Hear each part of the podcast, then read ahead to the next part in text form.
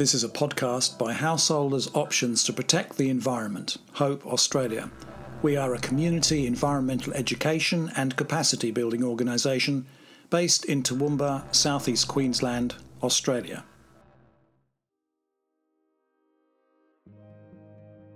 This is a podcast in the series Eco Social Work in Australia. It was produced for Hope Australia in Toowoomba, Queensland, on and adjacent to the traditional lands of the Djarrawa, Giabal, Yugara, and Waka Waka peoples. Hope pays respect to the past, present, and emerging leaders of all First Nations people in this country and acknowledges the unique contribution that their cultures make to contemporary Australia. Hello, my name is Andrew Nicholson, and I am the researcher and producer of the Eco Social Work in Australia series. Within Australia, over the last 10 years or so, a lot of the development of green or eco social work theory and on the ground practice has emerged from within the social work training institutions. For instance, social work training courses at Charles Sturt, James Cook, and Edith Cowan universities, and some other training institutions have incorporated eco social work ideas, skills, and methods into the training offered to their students. This episode of the Eco Social Work series focuses on the work and ideas of one of the pioneers in that social work academic and training setting, Dr. Heather Boetto from Charles Sturt University in New South Wales. Welcome, Heather, and great to talk with you today. Thank you, Andrew. It's really great to be here. Look, can we start the conversation by you introducing yourself a bit further? Give us an overview, perhaps, of your professional background and also how you first came to develop your interest in green or social work, this exciting and still evolving body of ideas and practice within the social work mainstream? Well, um, I can probably trace my interest in eco social work right back to my childhood experience, to be honest, um, of growing up in rural New South Wales where I developed a real connection with the natural environment. Of course, not that I knew that it would one day relate to eco social work. Um, I spent a lot of my time outdoors, uh, building cubbies, climbing trees, as a lot of kids did um, back then, as well as doing uh, a lot of farm work with my family. Um, not to romanticize that experience though, um, we also had some tough times, many to do with climate, such as drought and bushfires. And it really was oh, these experiences, I think, that caused me to develop a, a, real sense of awe and respect for nature. And then, as I embarked on a social work career in my nearby regional town, I noticed a link between climate and the well-being of, of people, particularly at the turn of the century when we had a major drought. Um, again, not that I realized that there was such a thing as eco-social work, um, even at that stage. It really wasn't until I embarked on my academic career at Charles Sturt that I had the opportunity to reflect on these experiences and to link up with people who were like minded. Um, and then, as climate change became more widely understood, it seemed blatantly obvious actually to us, apart that apart from a few people in social work, that we'd largely missed how important the natural environment actually was all along. That's really interesting to hear that personal story. So often with the guests on this series and other series that we've uh, done is, you know, that that personal story links in so well to the ongoing, you know, present day sort of interests, concerns, or professional involvement. But look, let's mm. now go to definitions to help set the scene because I think you know that that idea of language and terminology is very important, especially for a new and evolving sort of sector. So, can you explain for us what exactly is green or eco social work, and as a matter of expression, do these two terms mean the same or different things? Because you you tend to hear them used often almost interchangeably, but I'd be interested for your view on that. Mm, that's a good question. So, eco social work is underpinned by the idea that human health and well-being are dependent upon a healthy natural environment. So that means that our well-being as humans hinges upon or is interdependent with the well-being of the natural world. And to put that simply, eco social work endeavours to help humanity create and maintain a healthy environment.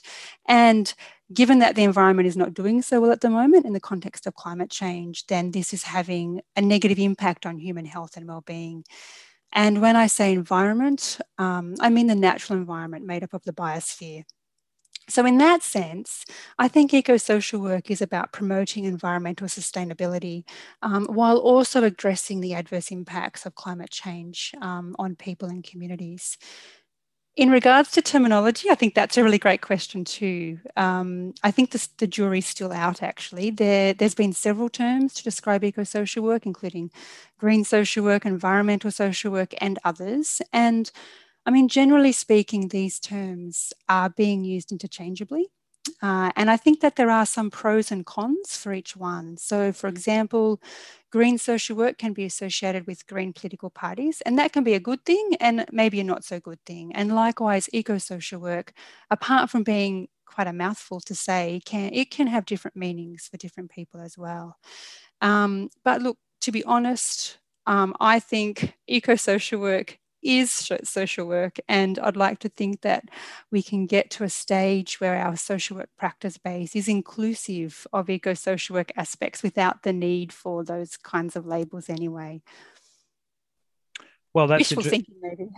well, no, no, I think it's good. You know, definition of terms, not to get into some arcane discussion about, you know, the evolution of language, but I, have chosen to go with eco social work for the title of this series. But I think just to split the difference for the rest of this episode, we'll I'll just use both terms so that you know just to demonstrate a democratic principle.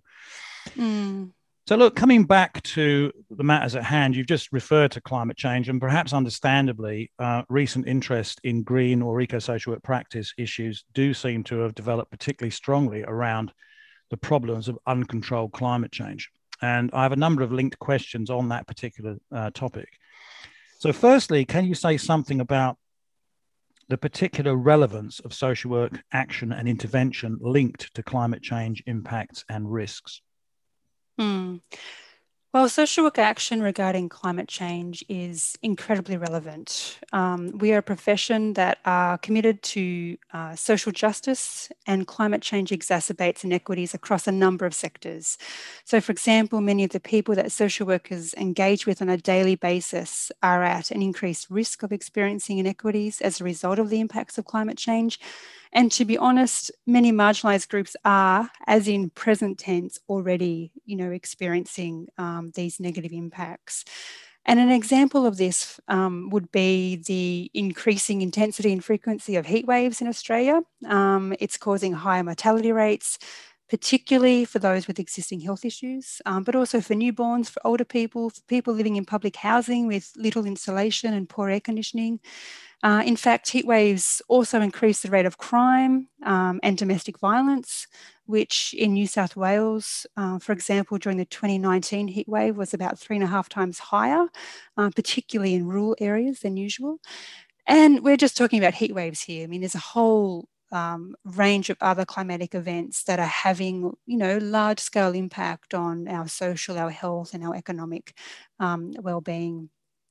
Um, but more than this, I think as social workers that we do need to be more proactive. So rather than reactive to climate change impacts, which is what I've just focused on, I think as a profession we have a lot more to do in terms of climate action um, towards um, addressing issues associated with climate change. So I think, you know, once we establish the interdependency between human well-being and climate change, then there really should be no stopping us in terms of our vision to improve human, human well-being and therefore, you know, action um, towards addressing climate change. That's interesting. I, I, know other guests in this series, at least one other guest who happens to work in the hospital sector, a social worker in the hospital sector, is you know talks about that approach to public health concerns around climate change and how social work practice within the hospital sector might start to adapt to that, for instance, in terms of the type of risk assessments that hospital based social workers might undertake at the time of discharge of patients around heat wave um, you know, events and stuff like this. It does seem that that public health um, hospital sector is one of the, again, one of those areas where a lot of uh, social work interest as it is evolving, you know, is, is crystallizing around. Perhaps, you know, that sector employs a lot of social workers. So it's interesting. But look, staying with climate change, can you spell out why you think the social work profession should be involved with the climate change threat in 2021? I, I know that's a very basic question, but I think if, if, we can, you know, start to unpick that, it would be illuminating. Hmm. No, it's a good question. So, well, as I mentioned, social work should be concerned with the inequitable impacts of climate change on marginalised groups. I mean, this is our bread and butter in terms of our commitment to social justice, and I might add environmental and ecological justice um, to that. Um, with the threat of climate change intensifying, though, beyond 2021, um, we really don't have any time to waste, actually. We need to get practical and we need to, you know, to take action. We shouldn't panic, though, um, but we do need to transition fairly quickly. And, and I think we are doing that to an extent. Um, but moving beyond the emergency of climate change, many practitioners that I come across are actually quite surprised to know that our Australian Code of Ethics, as well as our international policy, obligates practitioners to promote the protection of the natural environment as inherent to social well-being. So in a sense, we have an ethical mandate by our professional body. Um, as a profession, I also think that we are really well equipped to address social and environmental issues associated with climate change because we have skills to engage at the individual, at the group, organizational, community, and political levels in society. And I mean, this multidimensional approach is, is unique to social work, and it's really what is required, I think, to address the complexities associated with climate change. Um, I mean, I also think that our knowledge base um, is also well placed to take a holistic understanding of um, human well-being. And, you know, ultimately, um, human well-being is dependent on the health of the natural environment. And since we know the natural environment is verging on collapse, then it's absolutely our business to be involved in this. I like that very direct link to the fact that you know all all levels of society, including the professions, including social work, need to be onto this. Just staying with this a little bit longer, though, coming to what you might term the meat and plant based potatoes, or the other way around, um, of what this actually means on the ground for social workers. I have heard a number of comments. Well, look, yeah, but what does this actually mean to me as a social worker in a particular work role? The AASW did, did uh, a, a, sort of very interesting pioneering CPD course on social work and climate change last year, and there were a number of um, actions outlined in that. But could you, from your own perspective, outline some of the on the ground actions that social workers might undertake to respond to climate change problems in practical terms? Hmm. So, this is an area of work that I've been focusing on a lot. Um, so, that is how to translate what we know about eco social work or green social work in practical terms. And I had the privilege of working with a group of practitioners along with um, a colleague of mine, Wendy Bowles, where we aim to develop eco-social work interventions on the ground in the work in the workplace. And you know, the overall advice that pr- practitioners gave um, to us was to start small if you need to, be creative when you can, and also to be bold when opportunities arise. I really think it's helpful if we view ourselves as a collective of social workers, each assigned to different tasks that make a bigger difference to a common goal. Um, some of us will have specific positions with an environmental focus, and I think these opportunities will increase in the future. And others um, find ourselves in more traditional, sort of mainstream um, type positions. And I believe that each one of us can contribute to promoting environmental sustainability and addressing the adverse impacts of climate change, no matter what type of position we have in some way.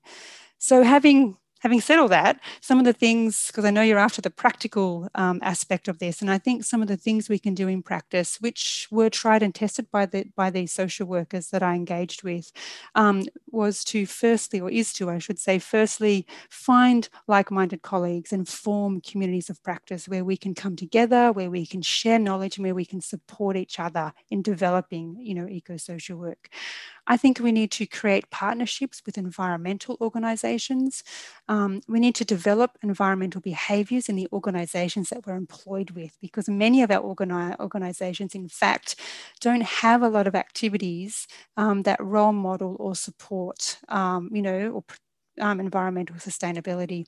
I think we need to use social media to share knowledge and to create campaigns. And if you're working in direct practice, then we can enhance well-being for the people that we work with by engaging with nature, because I think this kind of work is known to create stewardship and care um, for the environment. if if you work in group work, then incorporating the natural environment into programs is a really great idea. We had uh, we had one practitioner incorporate sustainable living skills into a group program, and um, she developed. Um, some activities around using baking soda to make detergent. Um, another practitioner incorporated nature mindfulness activities when working with adolescents as a way for coping with trauma. Um, the, you know, the list goes on actually, and I probably don't have time to cover everything, but we are a profession that works actively at multidimensional levels of practice. And we need to implement interventions at each of those levels, wherever we find ourselves and, you know, wherever we're placed. And I do finally just want to say one more thing, and that is that if if we're struggling or if, if as practitioners we're struggling or to or to um, finding it difficult to connect with some of the things that um, I'm talking about, then I recommend that we actually start with ourself, that we examine our own personal connection with the natural world, our own understanding of climate change. Um, and because I believe that as practitioners, if we can develop a connectedness with the natural environment, then we are much more likely to implement interventions that reflect environmental sustainability because we will have a comprehension or an understanding of the interdependence and the link between the two.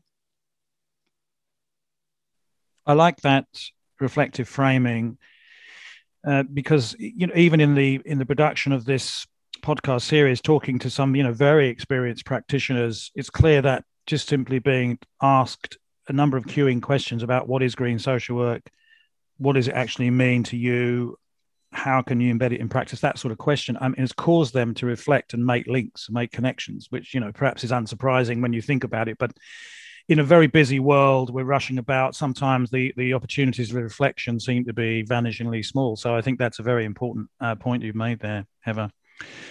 So look, now as we're moving through this uh, podcast episode, staying with this um, ideas, some of the ideas you've already talked about, but focusing now on some trends. As mentioned at the start of the episode, uh, eco-social work practice is still an evolving, emerging field within mainstream social work. You've been one of its recent theorists, practitioners, and supporters in this country. So, given that background, what progress have you seen regarding eco social work practice diffusion into the profession here over time? And what are some of the challenges remaining to increase the existing level of take up? Hmm. Thank you for this question. Actually, I think it's really important to acknowledge the progress that we've made. Um, I'm sensing a real movement coming from practitioners in that they want to know how to do this. Um, I think that practitioners are experiencing firsthand the impacts of climate change on the lives of the people that they're working with.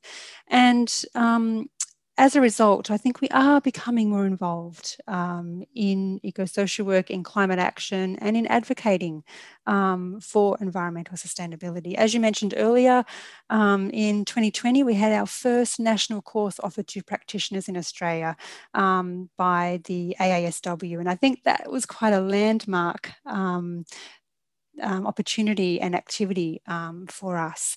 And I think that the AASW have developed structures to ensure um, that we continue to influence the government and policy. And this is happening internationally as well. So not just in Australia. So it's almost, it's like a global movement within the profession. And I think that's reflected in some of the policy of the International Federation of Social Workers, the IFSW. So there is a real movement and a real sense of urgency, and that progress has made some changes. Um, to add to this, there are some universities who are now offering content uh, on eco social work, and I think what that means is that we're going to have a new wave of social work graduates, you know, with knowledge and skills um, in this area, and I think that's a really important thing to do. In terms of challenges, though, um, one of the biggest challenges that the practitioners um, that I worked with um, talked about were the constraints that they experienced within their employing organizations. Um, so, in particular, many organizations are um, kind of like restrained by short term funding contracts, which don't allow for work that sort of always promotes environmental sustainability. Uh, and this was really, really challenging. However, on the other hand, in some cases, there were organizations where this became quite a strength, um, particularly for smaller organizations who are more adaptable to change, more open to um, doing things differently. So, um, but having said this, um, you know, these organizations, um, you know, or the, sorry, these organizational challenges, I should say, are not necessarily any different actually to some of the other challenges that we might experience um, in practice. So, for example, neoliberalism um, and even some of our social justice issues. Um, so, I think we're really well equipped to take you know climate change challenges on board. And i think um, that the future will allow more room for us um, to move into this sort of eco-social work and and climate change focus. That's a very thought-provoking assessment of the state of play of eco-social work adoption to date. Just staying with this present into the future focus another topic area there's been a growing interest in what australian first nations and indigenous knowledges might bring to the climate change debate generally. For example, around the potential for more effective bushfire management through the use of cultural burning. I know this is an area, Indigenous knowledge is of, of great interest to yourself and your colleagues. So, more widely, how do you see Indigenous knowledge affecting or influencing uh, eco social work practice? Mm. Well, of course, um, Indigenous knowledges are central you know, to promoting and maintaining sustainable ecosystems in Australia, to be quite honest, I think we've been a little slow and patchy in acknowledging the significance and the brilliance, actually, of Indigenous knowledges. Um, you know, Australia is a colonised nation, as we know, um, and for years we've experienced policy and processes that, you know, intentionally marginalise um, and devalue Indigenous knowledges. There are some glimmers of light, though, and, you know, in some places this important knowledge, uh, uh, knowledge is being uncovered, it's being revealed and listened to. And there are some genuine efforts taking place, um, you know, to collaborate, to partner, and in some cases to give control back, you know, to First Nation communities in care of country. Um, so, for example, we've seen sustainable Indigenous enterprises, collaborative uh, co-management practices, regeneration um, projects of, you know, water quality and land and so on.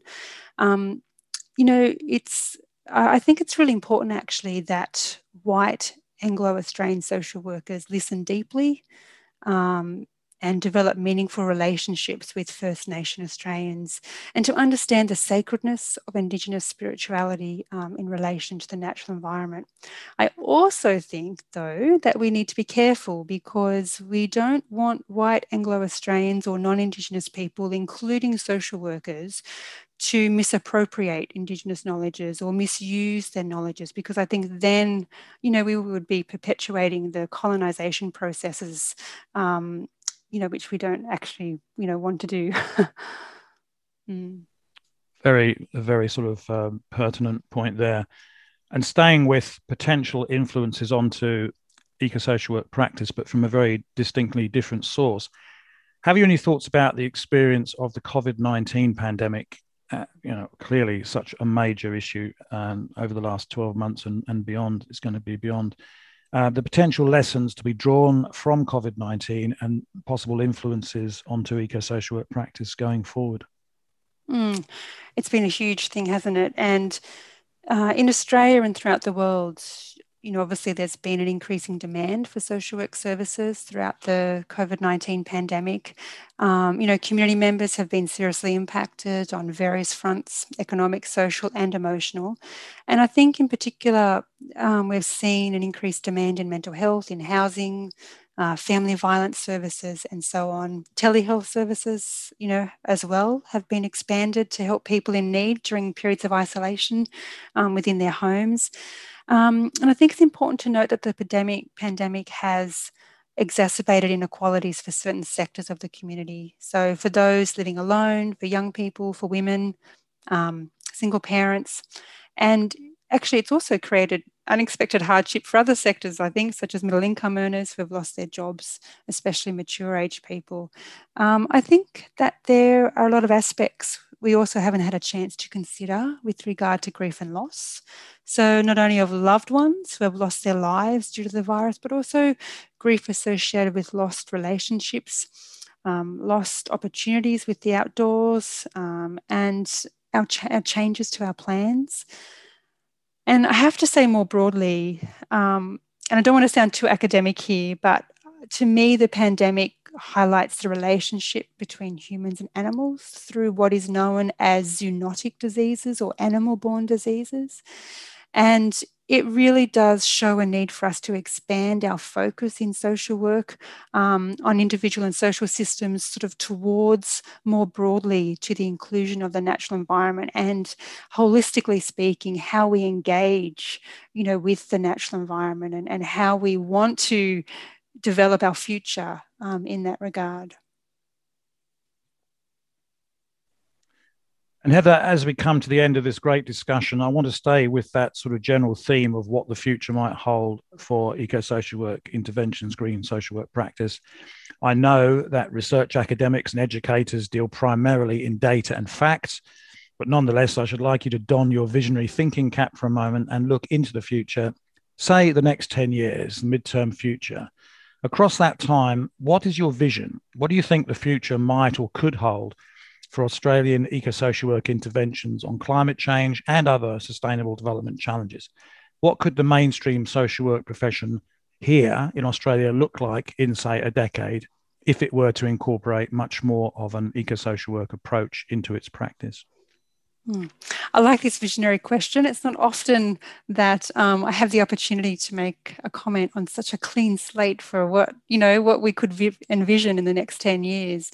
But look, my vision would be to have eco social work become a fundamental part of social work practice so that social workers in the mainstream have accepted and taken on the challenge of participating as a collective to address the impacts of climate change and to engage, you know, in action to promote environmental sustainability. But but this isn't the sole responsibility of practitioners. You know, there are people in education um, like myself and policy um, that need to facilitate this process really strongly.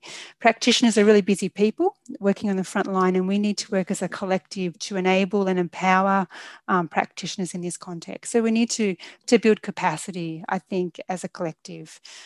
I also think that we need to develop some structural change, both within the profession and also outside the profession. So I know you said visionary in the next 10 years. This doesn't mean that we start on this later. It means that we actually need to start now so that in 10 years' time, we're sitting in a slightly um, sort of different situation. So, for example, while the AASW and the I, IFSW, so that's our sort of national body and our international body, um, have made significant policy change, we need lots more you know, I'd like to see environmental sustainability embedded in our teaching standards, in our field education standards, and to be much more visible um, in our other policy documents.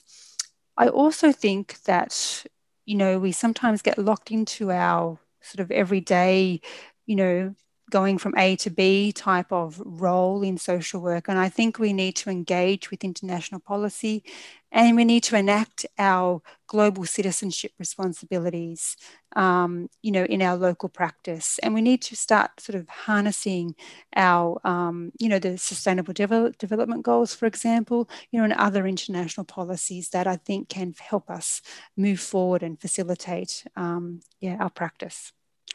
Well, Heather, it will be very interesting when we come back uh, older and wiser in 2031 and I, I sort of interview you for the follow-up show we'll just see how many of those visionary ideas uh, got off the ground. It's fantastic though to hear that.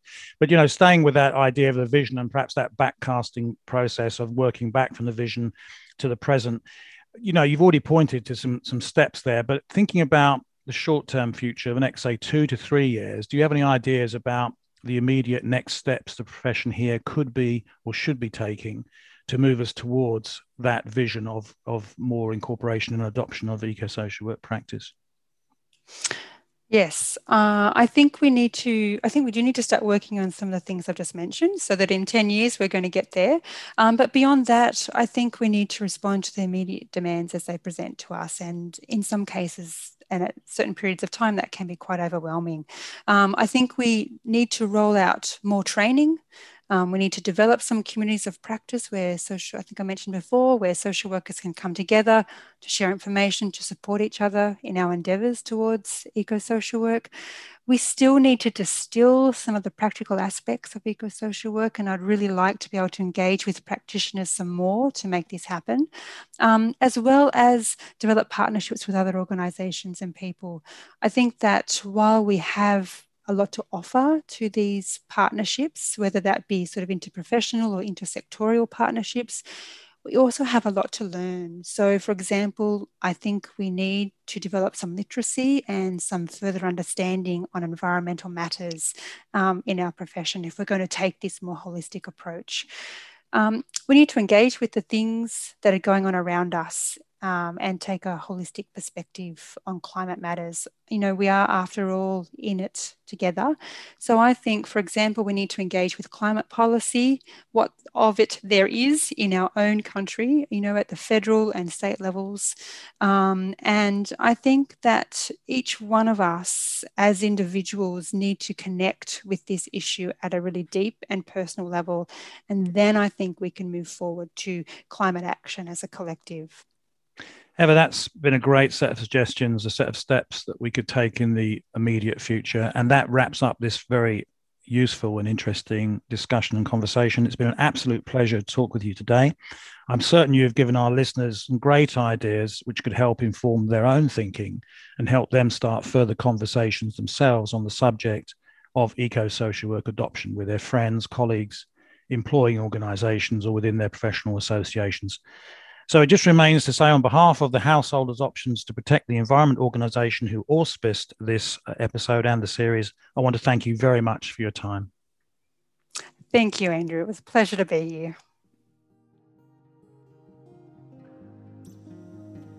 You've been listening to a podcast episode in the series Eco Social Work in Australia, produced for Householders Options to Protect the Environment.